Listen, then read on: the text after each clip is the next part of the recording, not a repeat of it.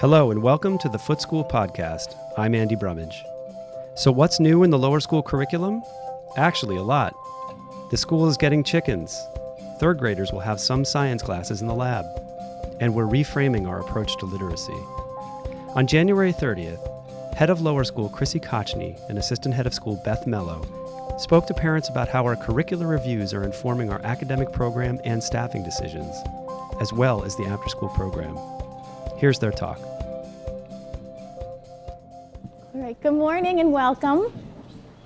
Um, there is some warm, toasty tea and coffee that way. If you'd like to grab something now or throughout the presentation, please feel free. Uh, this is a very flexible conversation.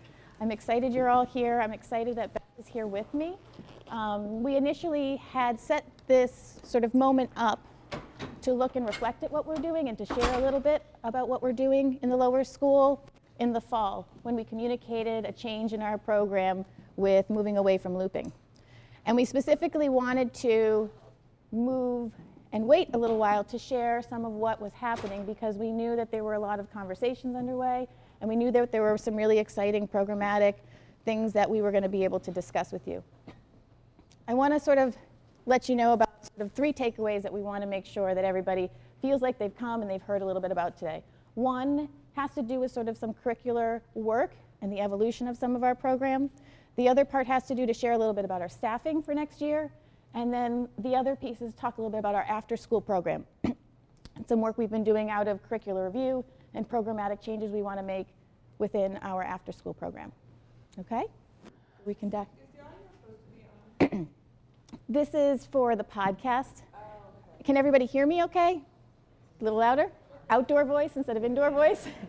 okay, I'll work on I'll try and work on that.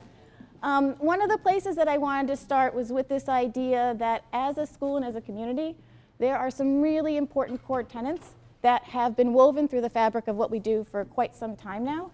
And as we look at the work that we're undertaking and the things that we're doing for our program, that these three areas, sustainability, experiential learning, and creativity, remain very much at the foundation of what we're doing and what we're looking at. With that, we also know for some of you who maybe joined me in Kossuth in the fall for our conversation around resilience or have heard some of the other conversations that we've been underway with since, we have added this sort of extra layer of how we look at developing our children to be resilient, resilient learners, and resilient individuals who are going to go out into the world later in life. And what we know that the research shows us in terms of resiliency is that giving students real world experience, giving them the opportunity to sort of grapple and tackle and plan, helps develop resiliency. Putting them in a creative environment helps to develop resiliency. And here at Foote, the experiential learning piece, allowing them to be a little bit in the driver's seat, or in the older years, a lot in the driver's seat in their learning, really helps them to develop those skills that we want them to have for later on eh, as they get older. We've also started to make a little bit of a shift, so this goes back to that part of the conversation of this idea of moving away from looping, of looking at our lower school in terms of our early years K to 2 and our older years from 3 to 5. And one of the things that we learned out of our looping model is that when it works well, it worked well, and that was great. But there were instances when the looping model just didn't work well for everyone. And in those moments, we were sort of limited by sort of the looping model in and of itself. The other piece is we wanted to look more specifically in the earlier years at some of our curricular expectations at each grade level. And we also wanted to take a moment to look at not only what standards of expectation we have, but what were the programmatic elements that we wanted to set specific milestones for students along the way in their experience. So globally, from K to 2 now, we're looking at an emphasis on foundational skills. And that's not that that wasn't there before, but we are just really looking very, very closely at how we execute on that. One of the things that we have been doing in pieces is a balanced literacy concept, and I'm going to get a little bit more into that in a moment. We're just starting to really sort of label it in a way that we as Foote can say this is our model of balanced literacy. If you go out and you Google balanced literacy, you're going to see a lot of information about what sort of that catchphrase means in education. But what we want to do is we want to make it fit right for Foote. The mathematical mindset idea, again, out of some of the curricular reviews that have been underway, we have established some very specific beliefs that we have about math and about the way we want our students to engage and believe, in, believe about math. We're going to continue to look at experiential and project-based learning in the early years and what that looks like. And we're going to provide opportunities for the students to take action in developmentally appropriate ways. So that's sort of the umbrella of how we're looking at this K to 2 experience that we're shaping in the lower school. Specifically looking at language arts, we, as I said, want to start talking about our balanced literacy approach. These are components that we put into our balanced literacy approach. As I mentioned, the idea that you can go and you can Google and learn about balanced literacy approach, one of the things that you read about when you're talking about a balanced literacy approach is um, this sort of word study idea. It's a, it's a very open-ended, students manipulating, playing with words, playing with phonemes, playing with individual sounds, how they come together, how they come apart. We believe that that should be part of our program, but, but we leave a little bit deeper than that, that what we're doing with our work with foundations is incredibly important. And in a true balanced literacy approach, you won't find something so prescriptive in that type of a program. We believe for our students that's critical, and so we're making sure that that maintains part of our definition of balanced literacy. When you look at language arts and you look at literacy, it also encompasses writing. We make sure that our students, and we are going to continue to make sure that our students have different writing experiences that help shape them as a whole learner in the area of literacy. And so some of that plays out in the younger years in this idea of like interactive writing. Anyone who is in or has gone through kindergarten, bless you, knows that you probably have received a newsletter at the end of the day from your child's teacher. So that interactive writing piece, the student coming and helping to bring that writing, that letter, and that moment take shape, is a critical part to helping to enable even our youngest writers to feel like writers, to go through the writing process, and to understand what that looks like. Social studies. So one of the things that isn't specifically called out here on the slides in any way, place, or form is this idea of interdisciplinary learning. And that's something that continues to be part of our work in what we do.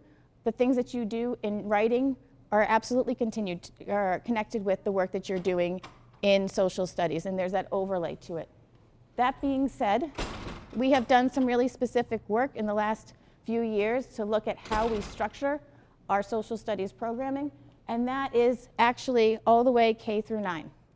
And I'm going to let Beth jump in here, wherever. Um, she's been leading a lot of these initiatives um, and can speak really specifically to some of the work that's happened in those, um, in those sort of review process in those moments. Specifically for social studies, we've moved towards and adopted the teaching tolerance framework. Um, do you want to talk a little bit about? do you want me to wait until you kind of get through the K2 package and Sure. then I can take it up here? Sure. You're here. We can do that. Great. All right. So we have these essential questions. You're actually going to see almost an identical slide for our three through five because the core tenets of what we're doing remains the same. How we execute it plays out differently. So we are all looking at these essential questions of who am I, who are we, how do we share the world, and how do we shape the world. In our younger years, that's playing out um, through our body mapping project, through our first and second graders taking tri- trips out into the community. Um, again, none of this is necessarily completely new and things that we haven't done before, but it's how we're shaping it and how we're pulling those experiences together that is part of the work that we're doing. In mathematics, we have established this idea from mathematical mindset that we have these specific beliefs about our students and about what it means to be a math learner. Um, everyone can learn math, everyone can make mis- mistakes are valuable. Math requires creative and flexible thinking. Math is representative in different forms. Faster does not mean smarter, and questions are really important. And how that plays out in the younger years is getting the students really in math. And I go back to that resilience piece feeling icky in math, feeling like you really have to grapple and struggle. So these are some um, first and second grade sort of experiences in terms of looking at making connections. So how could you solve this 125 plus 36? Is there only one way to solve that problem? And not necessarily telling the students ahead of time, there are four ways, figure out four ways to solve it. One student might come back initially and say, there's two ways to solve this problem. Another one might ask for another sheet of paper because they're really trying to demonstrate other ways to solve the problem. And that range and that experience of feeling comfortable with sort of that ambiguity in math is really, really important. The problem solving piece, um, you'll hear a lot of conversation, you probably have already from some of your classroom teachers, about problem solving in specific areas where we set the students up with what we call low entry, high ceiling problems. So they're easy problems to get into, they're approachable, but the ability and the skills that are required to solve it, there's a lot that the students can pull in to do that example. Um, those of you who have third grade students um, might have seen a problem come home earlier in the year or about a month or so ago where the students were asked to split the clock up into three equal parts where each part of the clock equaled the same value.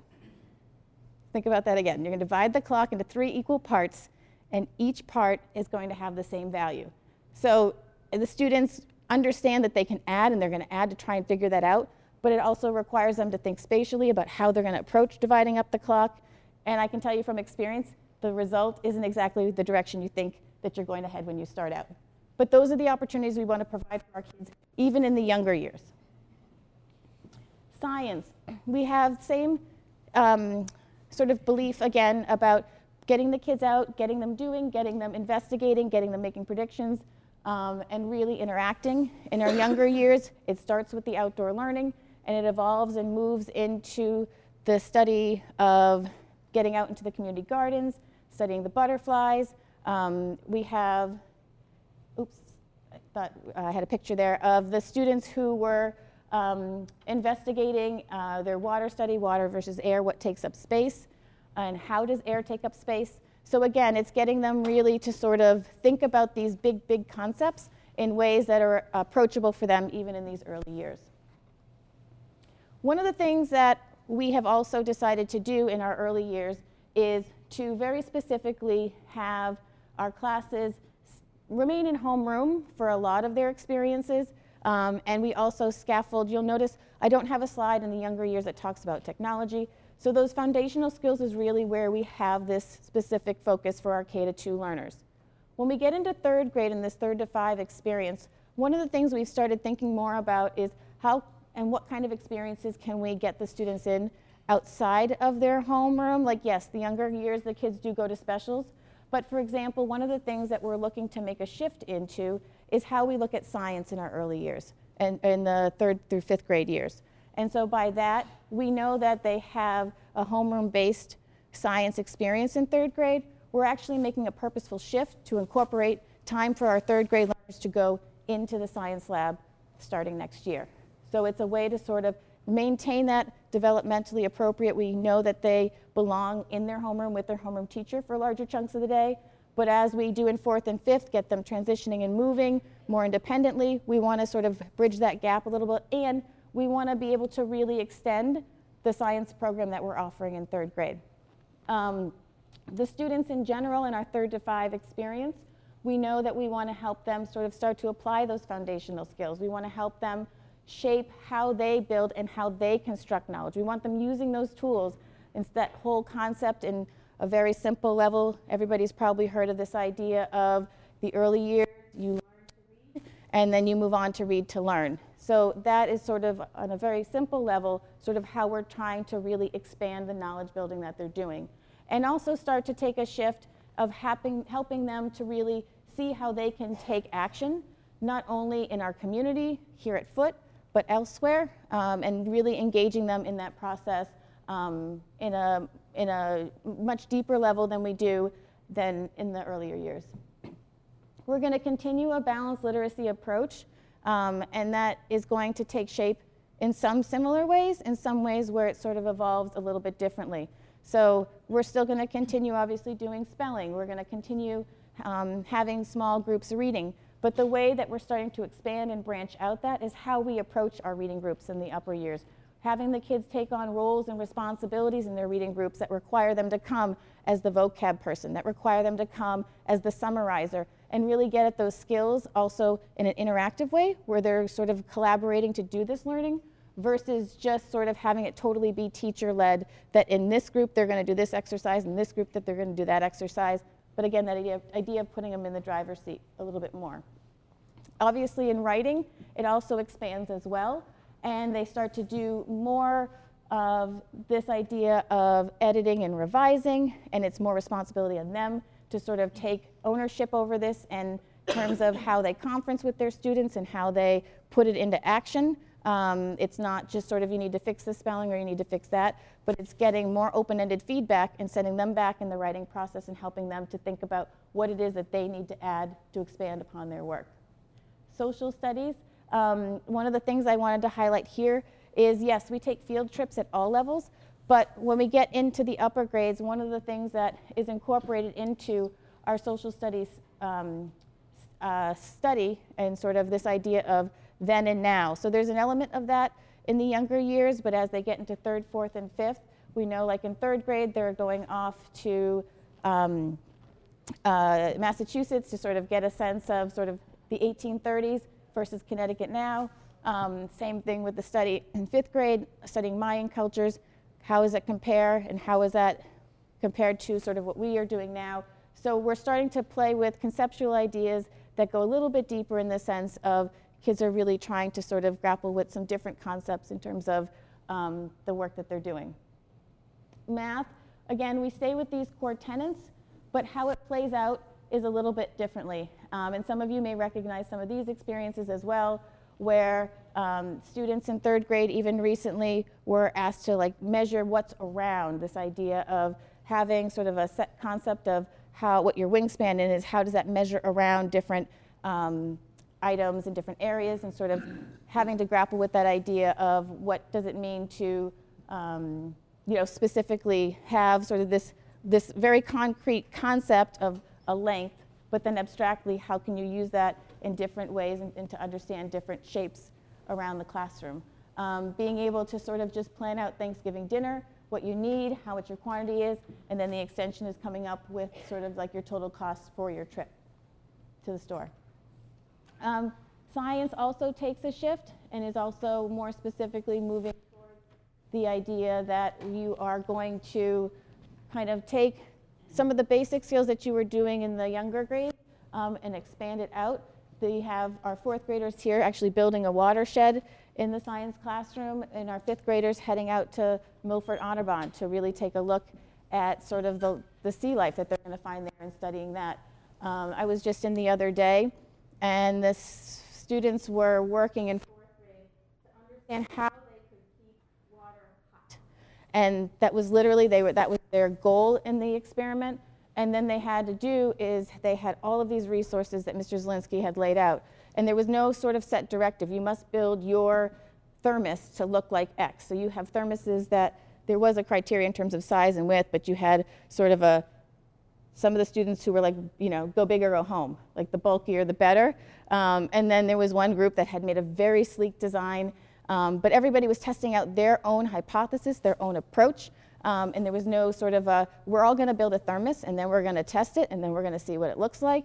Um, and so, again, just getting them more in the driver's seat in terms of trying to solve these problems and use the skills that they've developed in those early years.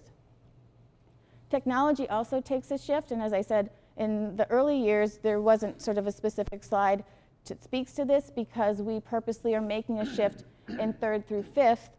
Not only is it because the students have Chromebooks, I would say actually that that's a very small part of it in fourth and fifth grade. More so, trying to look at more of the idea of what role does STEM play in our lives? How does technology, what is technology and how does it improve our lives? This idea that we're really starting to get them to interact in a way that isn't just sort of about a device. It's about the thinking that goes behind it. Um, third graders have been using Spheros recently. Um, it's early introduction to coding, getting them familiar with the concept of coding and what that looks like, but then also getting them to execute on it and try it. Um, this picture here is some of our fifth graders doing K'NEX kits, so getting them building and thinking and constructing. And it's not just about sitting and doing sort of a typing course or a word course, um, but really looking at technology as how it impacts their lives and how they're going to use it in the future. Should I pause? I, I think so. I think I feel like I just downloaded a whole a, lot. a breath of fresh air. and um, well, first, I just want to say it's lovely to be here in front of you. Um, if some of you haven't met actually yet. I was the head of lower school in previous years, and I'm in a new position as the assistant head of school. And that means that I'm responsible for three buckets, if you will. So, curriculum development, professional development, and diversity, equity, and inclusion work at Foote. And it's nice because they all kind of fold in together and support and reinforce each other. So, when Chrissy offered for me to kind of step in and speak to social studies, I said, let me, let me wait and let me go up here. And what I meant by that is I wanted to back up and just talk a little bit about process. So some of these things are, as Chrissy said, they're things that we've been doing and we're getting better at doing those things. And we're actually proposing some novel things that we haven't done before. So, for example, as part of the science program for kindergarten, first and second grade, and moving into third grade, we're going to be having chickens on campus next year and we're going to fold that into the curriculum. So they've, they've always been hatched in kindergarten, they've always done an organism study. The chickens will stay. The first graders will really study them more in depth. They've always had a bird unit, but now they're going to have like their own live sample objects right on campus. The second graders have a science unit on soils and composting, and they're going to have the, the joyful task of building up our compost with the um, chicken's remains and, and studying that and what impact that has. And then third grade is going to make some decisions about what do we do with the eggs? Are we going to sell the eggs? Are we going to donate the eggs? Are we going to bake bread with the eggs? And so that's going to be folded into our programming. How do these decisions come to be? Every year we have two discipline areas that we take on for deep study and reflection, and we look outside of ourselves to see what's best practice, what are things we should be contemplating. So last year we looked at social studies and I'm going to, what was it, social studies and? Math. Math, thank you. Um, and actually, the conversations continue. That's what the, my pause was about. And that's where the, the kind of refining our philosophy came from. What we realized was there's a huge affective piece to learning math. A lot of children arrive to math thinking, I'm not a math person, I can't do it. And so the committee, which um, was comprised of faculty members from grades K through 9, came together and we had a study group. We focused on reading Jo Boaler's book, Mathematical Mindsets. Now, if you've been to any of Heather's Gigs, you've heard that name. She has a website, she has resources for parents. I encourage you to check it out. So her name is Joe Boaler. She's a mathematician and an educator out of Stanford, um, and her research is really quite phenomenal. But what she says is basically is that anyone and everyone can do math. And we as a society need to step away from reinforcing the message that there's only a selective smart people, few smart people out there who can do math at deep and kind of high levels. And so that's, we're really digging into that and working on that. And that's where these philosophy statements and some of the shifts in homework, shifts in timed assessments, like we're walking that back quite a bit. Um, so we're making some real change in our programming. Social studies, we took on the teaching tolerance framework. So the Southern Poverty Law Center has wonderful educational resources to support schools in teaching anti-bias practices to children. And so we've actually taken that, and that's where those four questions came from. And we're saying, we've done that work. We want to really align that and make it coherent and cohesive. Um, and we focus specifically this year on the action piece. So we have who am I, all identity work that starts in kindergarten, body mapping, persona dolls. We have who are you, that folds in again in kindergarten, continues in first and second grade with a comparative studies, and moves all the way up through ninth grade. Um, how do we share the world? So, how do we share limited resources? How do we resolve conflict? How do we occupy the same space in kind of peace and community? And then, how do we shape the world? What do we do to ensure that there's social justice? And how do we create the world that we'd like to see? And so, we're really focusing on the action piece and asking our children, both large and small, how can you create the community within the classroom? How can you take that to the playground? How can you take that to New Haven? And how can you take that to the broader world? Um, so in November, the uh, Social Studies Committee hosted a session for the faculty to really dig into that and think about meaningful opportunities for their children. And then in the spring, all of the faculty members are going to get off campus and actually engage in their own service learning project. So that's math, social studies. Um, what are we doing this year? We're doing language arts. Um, we are still wrestling with big topics. We've looked at the survey that we sent out to folks. Some of the things that we've heard from you that we're thinking about is how can we align our work from grades K through 9 and be developmentally appropriate. Again, that speaks to K, K, Chrissy's reference of like K2 being a special foundational skills niche, and then 3 through 5 is more application of skills, and then six through nine being more, you know, kind of stretching that even further. Um, so we're looking at alignment, we're looking at some of our assessment practice and making sure that carries all the way through. We're also looking more deeply at our writing practice. Grammar comes up every time we send out a survey, so we're, we're thinking about how we can structure that um, more consistently and ensure the kids have kind of the mechanical skills uh, across the board. In um, technology, we, that's the other CRC that's running this year, we are thinking uh, really intentionally about, again, K2, what are the experiences children need to have with technology in K through 2? Maybe they don't need to have so much screen time. Maybe what we need to do is think about children who either need enrichment or uh, a little bit of support and really strategically provide them with resources that are exceptional and adaptive to reinforce those skills. So that's what we're thinking about. What could come to mind is Lexia, Dreambox, and maybe peeling away some of the other screen time. That doesn't mean that we're not doing design thinking and STEAM and problem solving. We're still really thinking about the kids being creative, and that's folded into the kind of interdis- interdisciplinary um, process that we have here. Um, in grades three through five, we're thinking about how can we more intentionally, and this folds into that extra period in third grade and having the kids have a time outside in science class. It's not exclusively science, it's also technology. So, how can they design, build, create, solve problems? How can they start to dabble in coding and robotics and some of the things that are going to support them moving forward? And then in the middle school, we're really thinking about pulling out uh, dedicated time for kids to have those experiences. And what's been interesting there's been a lot of discussion about like, is it is the right is the right way to approach this through electives or is it about a generalized experience for everyone? There have been conversations about gender. How can we make sure that the, the girls are getting the support and feeling that technology and science is accessible to them and that they can be leaders in this area? So we haven't completed our work yet, but that's kind of the, the thinking that we're engaging in. Um, I would also offer that folded into all of this work is a real phenomenal commitment from the faculty and staff regarding diversity, equity, and inclusion. So we have more than 20 people who have been off to the People of Color Conference in recent years to, to get training. We've had folks to Manhattan to get training.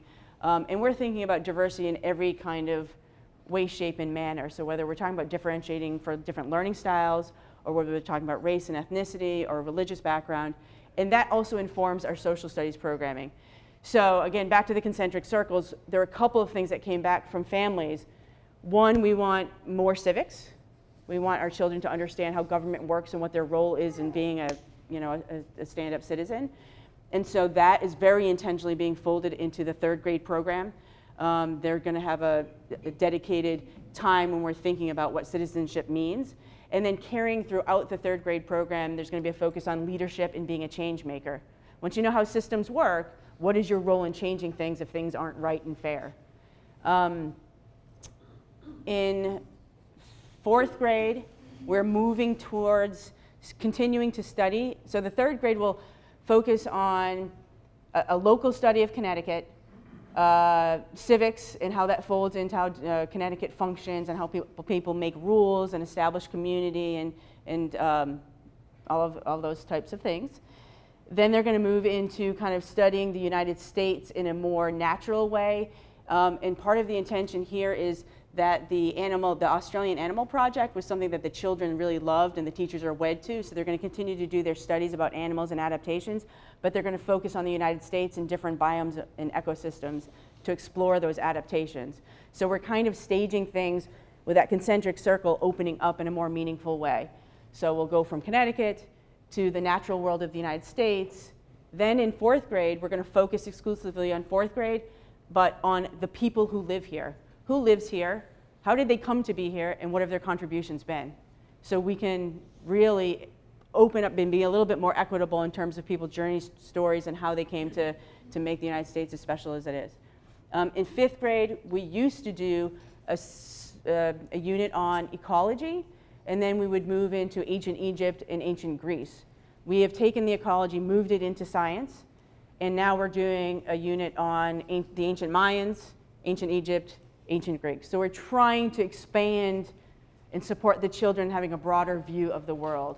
Um, in sixth grade, they continue to do their study of the, um, the Festival of the World, where they do a deep dive into a country that they study. But now we're connecting things more explicitly with the math program and doing statistics and talking about challenges that exist in that country or numbers and how, again, demographic studies and being more intentional about making an interdisciplinary connection. Seventh grade continues to be a study of um, these United States and the kind of the, the first people um, and then the, the folks who have um, colonized the United States and then moving up through um, the 1800s and the Civil War broadening that view for kids, having them think from different angles and perspectives about, you know, what, what does that mean? What would it have meant to have been an enslaved person back then? And what is the legacy of that um, nowadays? Eighth grade is a focus on social justice um, through a racial lens, through a gender lens, through a socioeconomic lens. Ninth grade is a cultural competency class, preparing the children for going to China. Unfortunately, this year we're not going to China, but um, there's a deep commitment to making sure that the kids have an equitable, an equitable, no, an equal kind of experience somewhere else this year since they can't go to China. Um, I'm sorry, I talked so much because I'm really excited about it, and as I said, the teachers have been f- fabulous partners in really engaging in this work. Um, and, you know, I'm in the Milikowski building where the tech lab is, where John Turner is, and you're welcome to come and visit anytime. I'll stop talking and turn it over to you. And you can get to the good stuff about staffing. Who's teaching what next year? So, um, part of what has come out of some of the curricular initiative work that Beth was referring to has to do, obviously, with she was explaining, and I've alluded to some really intentional programmatic moves in terms of what we're asking of teachers.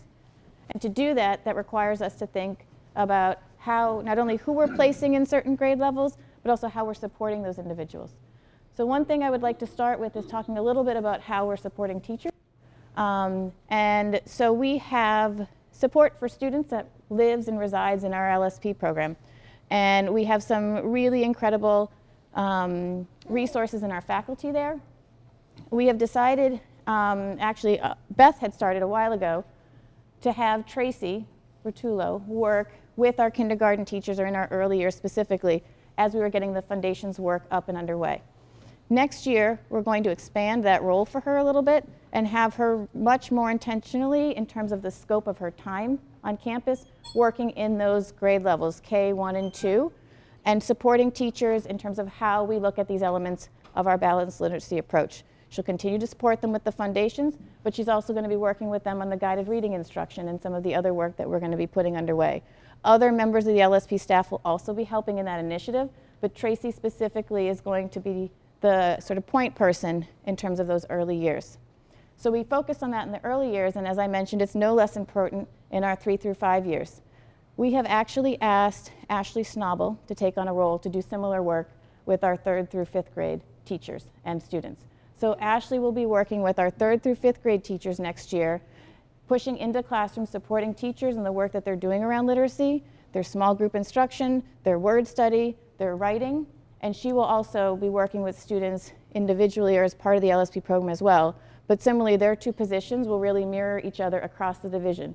One, to make sure we're executing on the things we want to do in terms of literacy, and supporting the teachers in helping them to sort of do the things that we're sort of laying out as, and saying that is critical to our programming. So, what does that mean in terms of the other grade levels? So, we know that Alexandra and Susan are going to remain as our two kindergarten teachers. Um, Donna and Lynn will remain associates down at that grade level as well. In first grade next year, we're going to have Margie working in first grade with Melissa McCormick. And we've asked Eleanor Evans to be the associate in that grade level.